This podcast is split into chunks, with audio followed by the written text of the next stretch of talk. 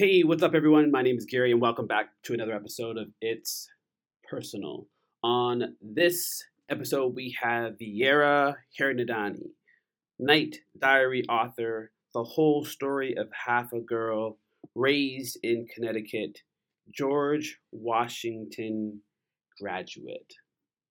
And overall, just beautiful soul. Let's get into it. It's about to get personal. Personal. Personal. Just got Whoa, whoa, whoa, whoa, whoa, whoa. We almost forgot. Newly award winning John Newbery Medal for Most Distinguished Contribution to American Literature 2019, The Night Diary. Congratulations. personal. Gary and I just got personal. It's personal. My name is Derek Bourne. My name is Cornelius Minor. my name is Val Brown. This is Nic Stone. Hi, I'm Donalyn Miller. Hello, welcome back, everyone, to It's Personal Podcast, and I am over the moon. Excited for our guest today. If you don't mind, um, would you like to introduce yourself? Sure. Um, I am Veera Hiranandani, and um, I'm a an author among other things. And uh, my first book is called The Whole Story of Half a Girl. And then I wrote a chapter book series called Phoebe G. Green. And my, ros- my most recent book is called The Night Diary, um, about a 12 year old girl who has to leave her home during the partition of India. So that's that's very the quick the quick intro. Quick intro. That's so awesome. And again, my Yeah. kids absolutely love your books. Um, and I love that That's you so do great. such Love a. that Yeah, it's crazy that they're like all the way in Singapore. In like, Singapore. I love it. What what school? Tell me a little bit about your school. sure. Uh, we're, I I teach third grade, and my wife teaches sixth grade at Singapore American School. Um, so we are a very large international private school that holds, I think there's like four, around 4,000 kids or so.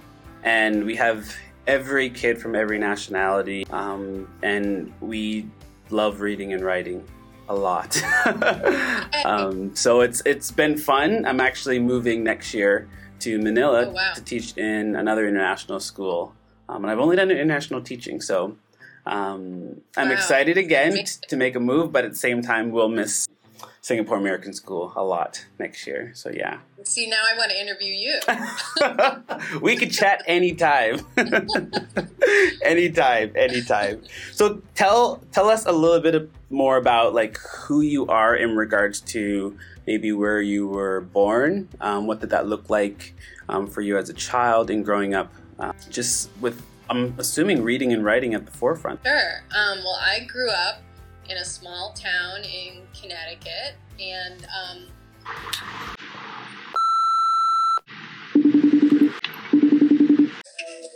oh no, is that me? Or I'm not sure. I have no idea. it's okay. It's still recording. It's fine. Okay. Yeah. All right. So, um, so I grew up in Connecticut, a small town, and my I went to I remember just going to a small kindergarten, and then in first grade, um, my parents' friends actually started a private school, Wow. and it was an arts-based school, and there were like it's called the Learning Community.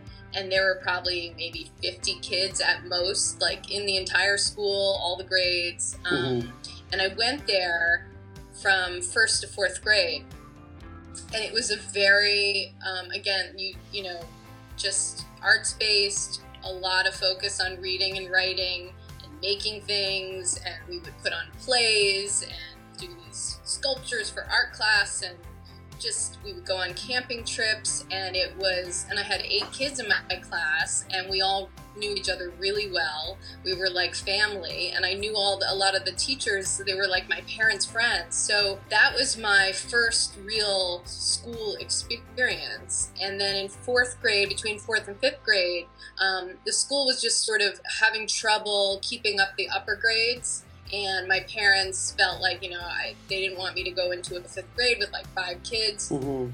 and they thought it would be good for me to try the public school Mhm. in Connecticut. So I went to fifth grade and going to just kind of a big public school. And that's the first time that I realized that my own identity was different than what other people would expect, especially in Mhm. this small town in Mhm. Connecticut, a predominantly white Christian town. So my Jewish, Hindu, half Indian background, um, people had so many questions that I didn't even know how to answer Mhm. these questions because Mhm. nobody had really asked me them before. I was just Veera Sure. Sure. Wow. So, so yeah. So what what would you say was the hardest part about that? Was it would you say it would be the questioning or just not knowing yourself how to answer? Um, I think it was really being a little blindsided by it, having to just look at myself in a different way of like, oh, there are um, communities that are going to think that my interracial or interfaith background is actually weird and different and um, what does that mean and why is it? And and it, it made me just sort of feel outside of things for the first time which from first to fourth grade i was so in everything. And i was so kind of engaged in my life and not really thinking much about how others saw me. Sure. so it, and you know and then i became really shy um, and really self-conscious and that wasn't kind of my that wasn't ultimately my natural self you Mhm. know as a child and i kind of always then thought of myself as kind of like well i'm shy i'm sort of on the outside of things but it was it was really that that experience in fifth grade that kind of made me like that it took me a while to kind of unwind that and do that Mhm. over Would you say growing up, um, you had control over what your identity looked like, or did you feel like it was more of um, it was like highly influenced by like the outside?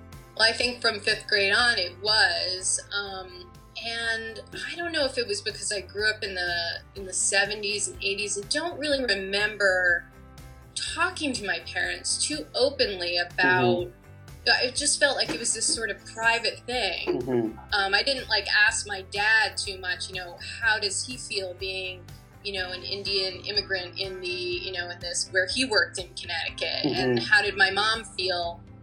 Um, and you know, I saw them kind of struggle sometimes with how to balance both of their religious backgrounds, and and they were they both aren't very religious people, um, and so you know they they kind of stumbled their way through it. And we just really didn't talk about it too much. So i felt like i was a little alone. Um, and my parents are very supportive people but i did feel a little alone in managing what this meant Mhm. and how to kind of bridge um, my parents' backgrounds with my own background and what that meant for me. And of course, it was fifth grade on, so that's a time where everybody is, you know, trying to form their identity. But Mhm.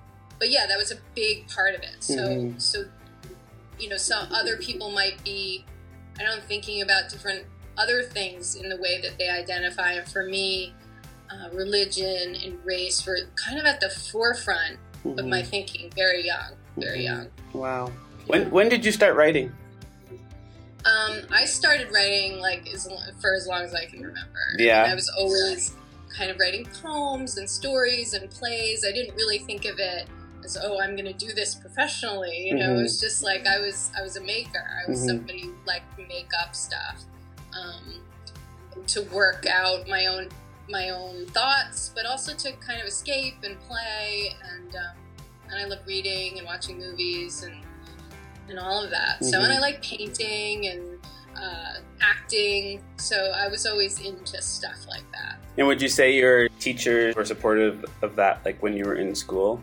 Yeah, sometimes. I mean, it, at the learning community, it was like a total celebration Mhm. of the art all the time. And so I'm really glad that I had that base because I got a lot of good feedback and I got a lot of freedom to just explore that. And then when I went to a more traditional public school, there were some places to explore that, but a lot of times it was more of, you know, reading, writing, and arithmetic in Mhm. that kind of public school atmosphere in the 70s and 80s. So it wasn't the most creative thing in the world, but I Mhm. was, I did theater. And when I would get a chance to write a short story or something, I, I usually did get good feedback from teachers. In some ways, you know, I was a pretty inconsistent student, Mhm. so I didn't do so well in like math, math and science. But then I'd write a story and I'd get great feedback Of course. um, and or paint a picture and and so that sort of told me like this is what to focus on So yeah, what the, the thing is, I think it's.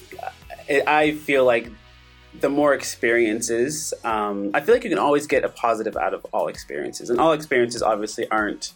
Um, they don't come across as, I guess, great experiences. Um, but I do truly believe, and maybe it's just me, that you can grab something. Like if you survive, um, and I know it's hard. Like it could be you could survive and you could still be in pain or um, suffering. I, I still feel like you can find some sort of positive in there. I think um, I know it's really difficult sometimes, but I I, I think with ex- with those experiences um, for you, I think you've obviously learned a lot going from two different schools. It sounds like. Yeah, and in my first book, I mean that's basically what I wrote about. Mhm. So you know, I was writing for sort of these adult worlds, adult voices, and people, characters older than I was when I Mhm. first started kind of writing professionally in a sense, or trying to write professionally. And it just went through. It didn't feel honest, and then I just kind of went back to this place um, that felt very true and was sort of difficult sometimes, but Mhm. that kind of launched me as a writer to sort of really take from a place I knew very well. And of course, it's fiction, so I changed a bunch of stuff. Of and course. Made things more dramatic Uh-huh. in certain ways. Um, but I definitely used it as a base, and, and that's kind of what I always do with my writing in different ways. Yeah, I think that's what I try to do in the classroom. Is I think the power of like that personal story is I like I love writing about narratives. Like I love helping students write about themselves and bring Yeah. their their self to life in stories. I think their personal stories are growing consistently every single day.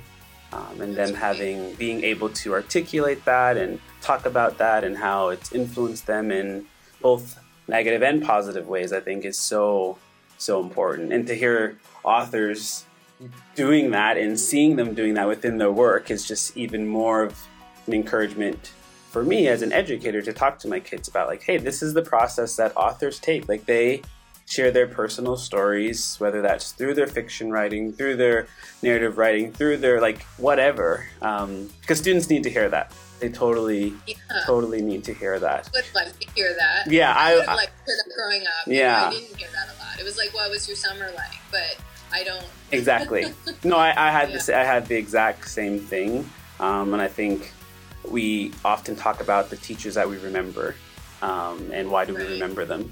Um, and we know we could name those teachers. We can tell you specifically what we enjoyed about that classroom, and that's often what I think about when I'm teaching. Like, am I leaving them with a positive experience, regardless of what that is, whether it's an activity or a lesson or a hug or a handshake. It's just so important. It's just so so important. With that, what would you would you say you had a favorite teacher or and I know this is like a really loaded question because I'm sure you've had a handful of teachers that you've enjoyed, but would you say there were teachers that you specifically um, feel like have really helped you grow as a person or as a student? Yeah, in different ways at different times. Um, I don't remember. So I had a teacher in third and fourth grade at the learning community, and he was fantastic. And he was kind of, um, you know, the last teacher I had like that for a really long time, where he was just encouraging everybody to kind of think about themselves and who they were, not even necessarily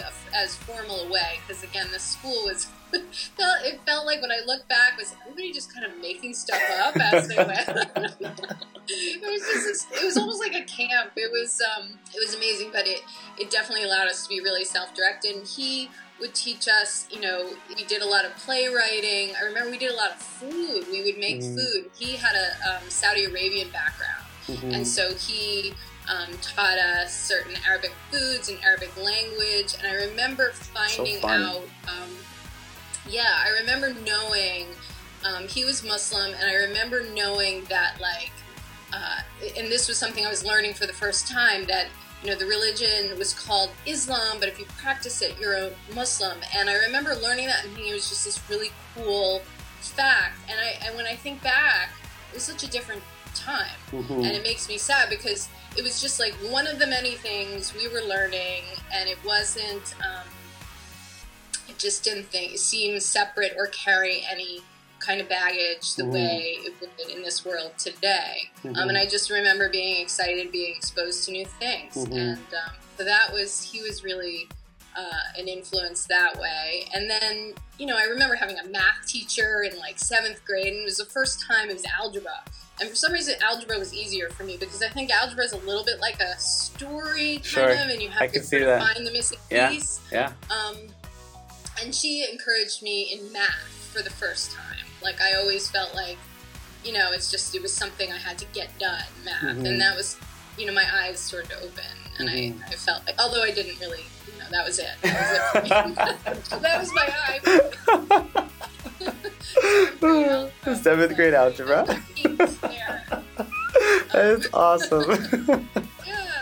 so what would you say if your um, if your parents were to describe you in three words? What what words would those be?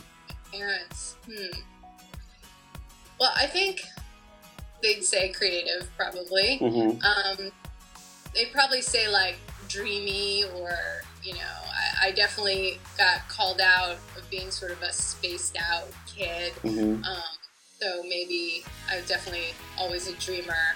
Um, in some ways, this is four words, but I think they both think I'm kind of cautious, but also a risk taker. Somehow I'm both of those things. So hmm I think the Yeah. the dreamy part, I can totally see that. Like that's what authors do. Like they're constantly thinking about things or Yeah. um, coming up with new ideas, analyzing. Like that's just life, right? You're constantly Yeah. storytelling, which I think is so cool.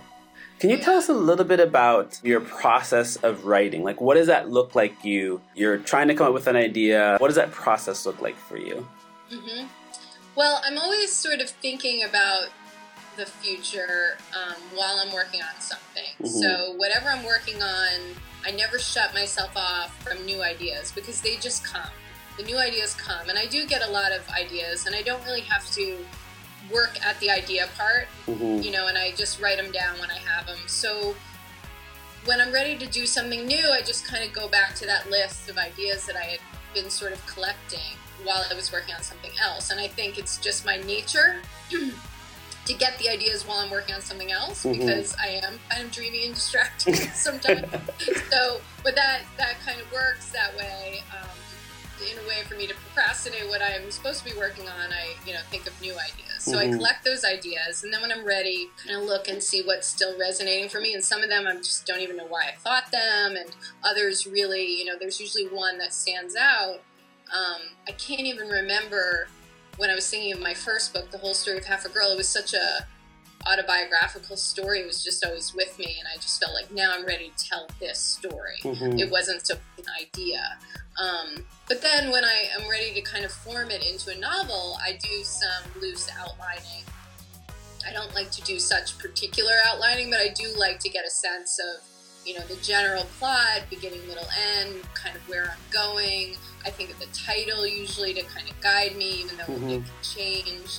And then I just start to go and just listen to whatever voice comes out. Mhm. Um, I just kind of start in the beginning. I'm a pretty linear writer. I know some people like write in patches and kind of try to put it all together. Mhm. I, I almost feel like I, I need to loosen up a little bit because I can write so chronologically. Um, so, you know, to jump around is actually kind of hard for me. Mhm. Um, and then I just start, and I usually, I'll, like if I write a chapter, then the, the next day I'll read the chapter again and then start from there. Eventually, the manuscript gets too long Sure. for me to kind of read over, so Uh-huh. then I, I just read the chapter before um, and remember what I was doing and kind of start to revise the chapter before and then start new stuff from there. And I just kind of step by step, That's you know, one foot in front of another, How how long? and And this is somehow. this is mainly for my students because I always tell them. So, how how many times do you revise your writing? A million times.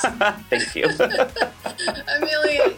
Um, I say, and I've taught it, both young people and adults writing, and what I say is the more experienced a writer you become, the more you actually revise, usually. Mhm. Rather than it's not something where you know you practice and you get really good at it, and then you don't have to revise anymore. It's Mhm. actually that you understand that that's where a lot of the work happens. Mhm. So just getting kind of that main story out is just like throwing the clay down on you know whatever kind of sculpture you're trying to make and the revising is like really forming that piece of clay Mhm. um, and so it's just so much a part of the writing process. And like the Night Diary, I probably revised twenty different times. Um, yeah, That's so good. And it, again, that's as a younger, as a young writer, I think it can be difficult sometimes to to to hear the the phrase revise because it feels like, oh well, I was just finished, or I thought I was No. finished. Um,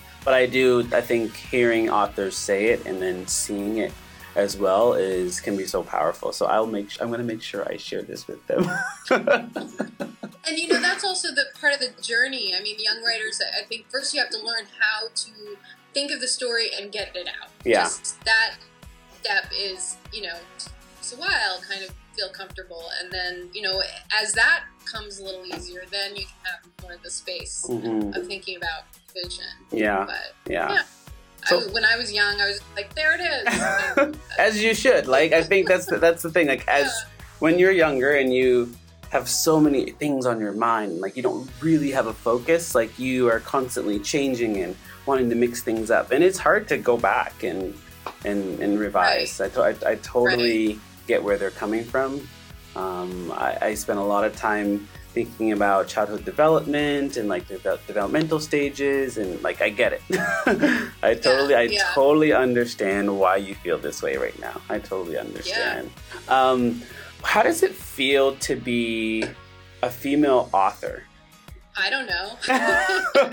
no, I mean, I just know how it feels to be me. Yeah. I guess um, know how it feels to be me, and then in in the world of being a female author, I mean, there are a lot of women in children's publishing, so I Mhm. definitely don't feel uh, kind of like Lone sort wolf. of one of the only women, Yeah. you know, in that community. So that's that's comfortable and good. When I am in situations where I am surrounded um, by more male authors or the only woman on a panel uh, with male authors, which I've been sometimes, I um, I definitely feel you know a little bit like I I have to kind of stand my ground, um, and make sure that I'm not kind of deferring more Mhm. um, because sometimes sometimes it can be some louder voices, but that can happen with women too. Of course. Um, Mhm. But I, I'm more conscious of it. I think if I'm um, surrounded by you know in a situation with more male authors, want to make sure that I my voice gets heard. Um,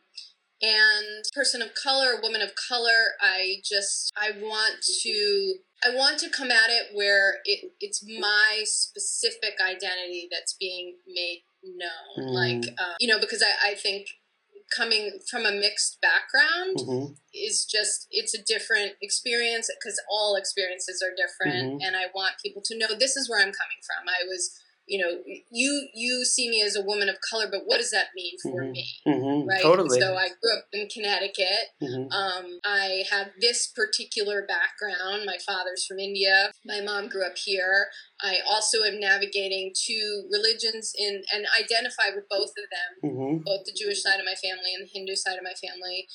And so that is that is my lens, my perspective. I think it gives me an ability to empathize with um, a lot of people who feel like they're in the margins, feel um, or minority groups Mhm. in certain ways, and in Mhm. other ways, I may not be able to understand a Mhm. specific experience. But one thing that's constant is I know what it feels to be other Mhm. and I know what it feels to be um, on the outside of things. Mhm. And it's just navigating that, that I Mhm. have a, a very specific experience and I don't understand everybody else's experience, but that is a constant and that I can relate to. Mhm. And a lot of other people of color with very different experiences Mhm. than I've had.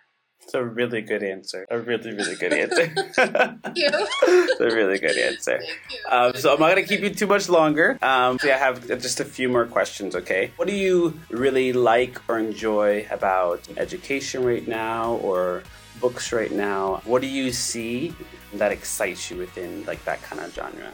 You, Gary. Oh. yes i mean you know I, I see so i grew up in such a typical kind of public school environment where you know a, a lot of it felt like we were just sort of going through the motions in kind of our cookie cutter way and my daughter goes through a public school right now and it's a great school but i do see some of those cookie cutter ways that are Mhm. happening and not enough of sort of individual voices enough focus on art or reading or writing in a way that I think allows for um, a young reader to and a, or a young writer to really understand who they are as an individual. So Mhm. I I would like to see that more, but then I see this sort of counteracting of some of that in a more exciting way than I've ever seen before. And possibly it's because you know I think we we all realize there is a lot of negatives with kind of social media Sure. and podcasts and YouTube, but the positive is that people really, if they want to kind of create a voice of their own and put it out there in the world, everybody has the freedom to do that. And so I'm seeing a lot more educators like you um, that want to really question things out there and talk about what we're doing as educators and writers and readers. Um, and so I think it's a really exciting time uh, in the sense of people kind of pushing back against the, the norms norm, and yeah. that those voices are, are louder. Um, but I do I do hope that, and I think also just the idea of diversity, which we can unpack, and we you know of course. it's a Mhm. big topic. Um, but I do I feel encouraged that I think there are a lot more um, authors of color uh, out there in the Mhm. world being published, Mhm. and so we still have a lot of work to do. But I am seeing some change. I don't. We have to just keep working um, working hard at it because Mhm. it's it's not gonna come easily or just stay there if Mhm. we don't keep working. But um, but I'm seeing changes that way, so that's, encouraging. awesome. And I think you answered both questions. I think it was, what do you see that's going really well? What do you think um, we need to work on? And you answered both of those. so I, I that's and thank you very much. Like those are very very those are very good compliments coming from you. Um, and Oh. I think the the thing is with teaching it. I, I feel like educators should be consistently trying to um, push the narrative a little bit, just trying Yeah. to see what out what what's working, what's not working, um, what's best practices, and that's that could be lots of different things. Um, lots of schools are doing totally different, like doing the same thing, doing different things, and I think it's important that we are consistently just researching and trying to um, consistently practice and get better at what we do. I'm so happy that we were able to talk today. Me too. I'm super. And wh- where can people find you? Um, what is next for you? Um, I'm sure your schedule's super busy. well, right now I'm trying to finish a draft of my next um, book that'll come out in 2020. I Mhm. think summer of 2020. Um, a different aspect of my my uh, sort of family background, and um, I'm writing from the perspective of a 12 year old Jewish girl growing up in Connecticut, whose older sister um, elopes with an Indian man, Wow. and so it's it's kind of inspired by my parents because they eloped in the Mhm. 60s, um, and so just kind of playing around with some of that. Um, and connecting to that. So I'm trying to finish that, and just I teach at Sarah Lawrence College um, in the Writing Institute, and Mhm. I go on school visits, and you can find me at www.veerahiranandani.com. Awesome. So, Thank you so much. And I'll make sure I put um, your links in, at the bottom so everyone can um, contact you and see all the great things that you're doing if they don't already know already. Oh well. Veera, thank you so much for joining me today. I for am having me. I am again super excited to see what you do next. Thank you. And I hope to talk to you you. soon. Thank you. All right, All right. bye.